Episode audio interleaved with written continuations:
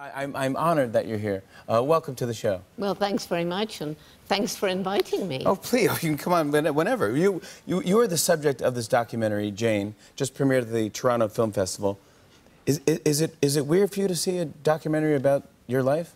Well, you know, there have been many. And when it was first proposed, I thought, what, another documentary about the chimps back in the 60s? Yeah.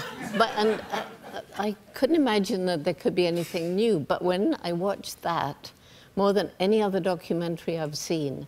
It took me absolutely back into those days. And it's footage that kind of disappeared, and it's footage that hasn't been seen before, taken by uh, my then husband, Hugo van Lawick. And it, it's really, I mean, there I am, a young girl with these uh, extraordinary chimpanzees whom I got to know so well.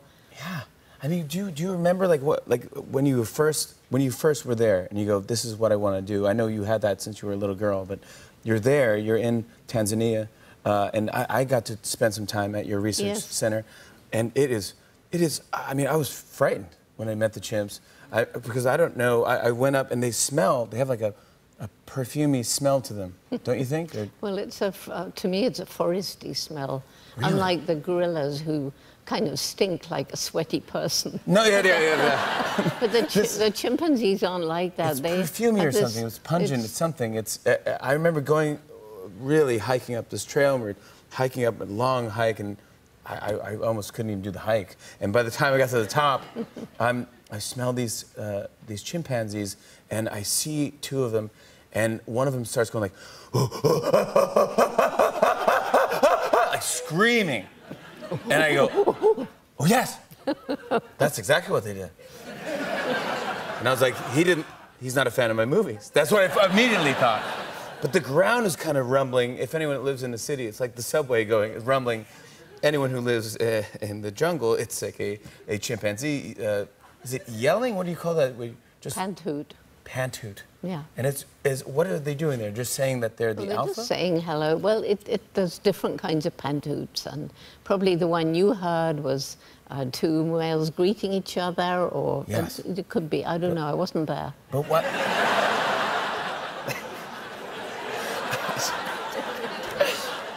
what? What would have what would what should I have done if anything if they saw me or I didn't make eye contact? First of all, I was eating an apple before I went up, and the, the, the, guy that was working there, the scientist that was there, said, "Don't bring your apple," because I was just going to toss it, because you know it's just an apple core. But he's like, "What if? Like, what are you doing? Like, what then? And what if a chimpanzee picks up an apple, or maybe the apple becomes a tree?" I'm like, Johnny Appleseed. I'm bringing apple trees to Tanzania. Never happened.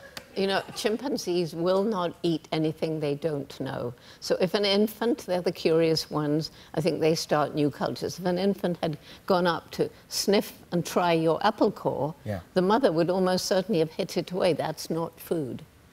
And I would have been passed out. I mean, that's I was laying on the ground. I was so scared. But it was the most beautiful thing. And I, I see, and if, and if any of you, uh, I, I want to bring, I have two little girls now. This is since uh, I've been there four and two, but I don't, I don't, know. If, I think they're too young to go there. They're too young. Yeah, uh, but when, if uh, what would I what, what would you tell them if, if you could give them one word of advice? What do you tell the future generations? Well, that's why I started this program, Roots and Shoots, which is in, encouraging, it's inspiring young people. They get to choose projects to help people, to help animals, to help the environment. Yep. We don't tell them what to do. So they can, you, you know, whatever they're passionate about, someone to help dogs, someone to help street children. It's amazing how young people have different passions. Roots and Shoots. Roots and Shoots. Yeah, that's we work with those guys. Rootsandshoots.org, and it's in 100 countries. Right? And we have members from preschool through university.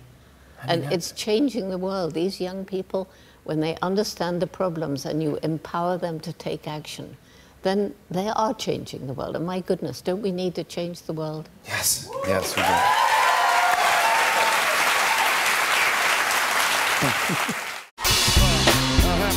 On and on and on.